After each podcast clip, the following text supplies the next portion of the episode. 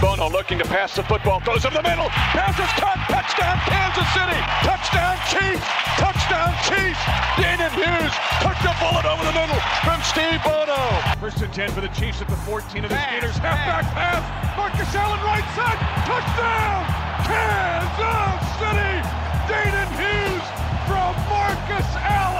Expert analysis, news, and views from Chiefs Radio Network color analyst Danan Hughes.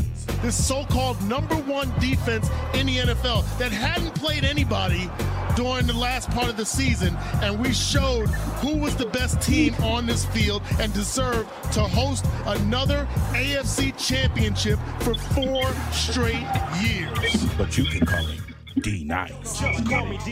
And D Nice, we'll have to update that because we can say now five straight years. We'll have to update that promo for next year, huh?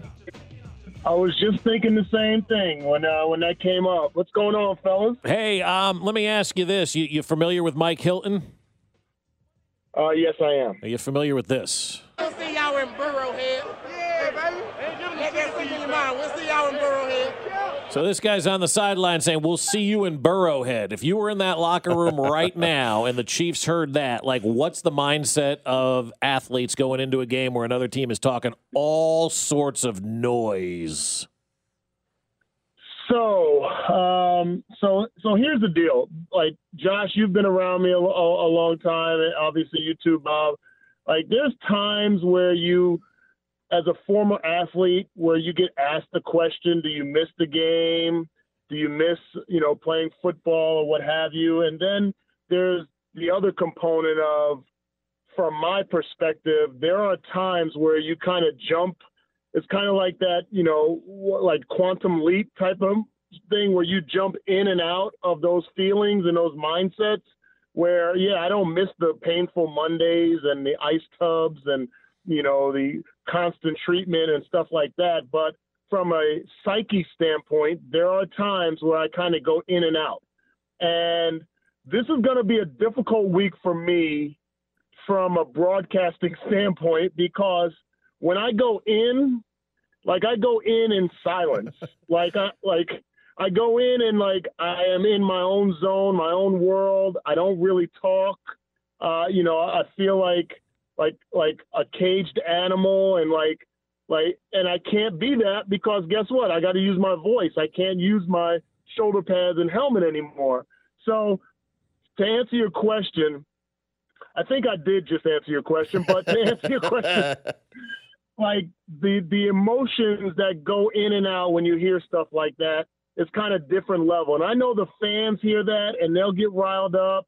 And you know, I reposted it on on Twitter, and everybody will be you know all in their feelings. But from a player standpoint, it's different. Like it's a it's a different disrespect when it comes directly from a player as opposed to a fan base. So yeah, uh, if I was in that locker room, it would definitely be the hot topic of the day. I, I just feel like Danan, like we're at Tuesday, and Cincinnati has done more talking in the last two days than most teams do in an entire calendar year, and that just tells me they're getting waxed out there on Sunday. You know what? It tells me that there's no excuses. Like to me, like from from a player standpoint, I've been on both sides of the fence. I've been where we played the Colts the year after we lost to them in the playoffs, and we lost again uh, because the emotions rose so high that uh, we couldn't really we couldn't bring ourselves down to actually play football, um, and that can be a detriment. Mm. But I feel like this team obviously is different, and when you think about the dynamic of what's leading into this game, your offensive line giving up hits to Patrick Mahomes, he's injured. Um, you know, not necessarily the most efficient game uh, all around, but kind of consistent, but not the most efficient game in the divisional round win.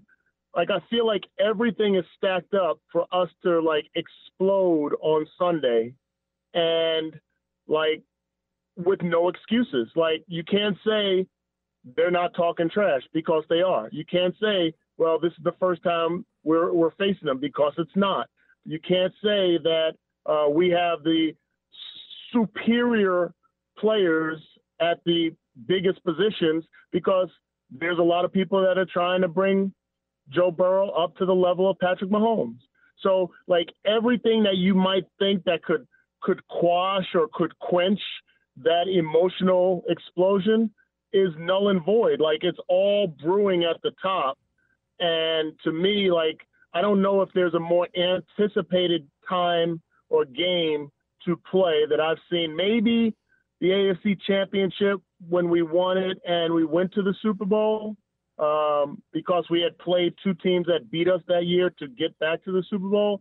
But other than that, I don't know if there's a more anticipated game that I can remember than this upcoming matchup. Chiefs color analyst Danan Hughes joining us here on 610 Sports Radio. Chiefs bought into the talk a little bit in the first matchup. I gotta believe this time they're going to be uh, they're going to be uh, squashed from talking back. Yeah, if I'm sitting in that locker room, and no disrespect to any of the media guys, Adam or anybody else, but if you come into my locker, I got nothing to say. Nope. Yeah. Uh, and it's not and it's not out of fear. It's out of like I just got nothing to say. Like just hurry somebody fast press the fast forward button to Sunday and let's get it on. We're ready to roll. I need all of you to stop what you're doing and listen. Ankle Watch 2023 on Fescoe in the morning. All right, Danan, how do you think that's going to impact Sunday? I don't care about practicing. That's the lamest question. Can he play without practicing? Maybe the dumbest thing I've ever heard somebody ask. Let's talk about how that high ankle sprain truly affects playing football. Uh, well, it does affect it to some respect, and uh, you know whether it's going to be significantly better than what we saw in the game when he came back in, and and part of some people might think, okay, well, it's going to be better. He's got a week off. Well, the adrenaline that is going through your body, people will tell you, especially athletes will tell you, that you don't feel a lot of that pain while you're still playing. Like I was talking during the broadcast, and I mentioned with Mitch, like halftime, coming out of halftime is my biggest concern after he got injured because you're sitting down for 12 minutes and you're not moving around and you're cold and then you have to come back out. That would tell me a lot about it. So the fact that he was able to overcome that is encouraging. But what I did see in the second half is some some challenges with where they ran the ball. Not necessarily just a drop back, but like him trying to to reach and give a handoff off to Jerick McKinnon and Isaiah Pacheco was a struggle. Uh, so those are the intricate parts of the game that I'm concerned. Everybody's going to be watching. Okay, when he drops back, because it's his right ankle, that's the back foot that plants. So how is that plant foot going to look? Uh, as a as a defense, like I'm really getting down into the X's and O's here, but as a defense, if you're a defensive back, you are backpedaling until you see the quarterback plant his back foot, which is his right foot. So you got to be careful about, you know, how you remedy if you can't put full weight on that ankle because you can be tipping off your passes, tipping off the routes, etc. I can see that I can tell you that the Bengals defensive backs will be squatting at about 15 to 20 yards because they're going to be watching if they're not in man-to-man coverage, they're going to be watching Patrick Mahomes and when he plants that foot because he knows they're going to know that the ball's going to come out.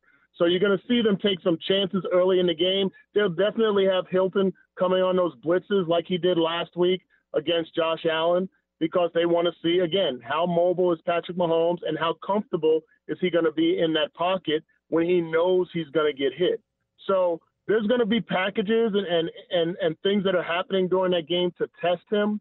But from my perspective, Patrick showed extremely tough, uh, extremely high level of toughness and I feel like like the adrenaline, if the adrenaline was flowing in him to get him back into the game last week, the adrenaline is going to be 10 times more to get him through this game. And I feel like he's going to make, an, make a statement in the first drive or two to let them know that the ankle is not a factor. Fake it till you make it, right? Yep.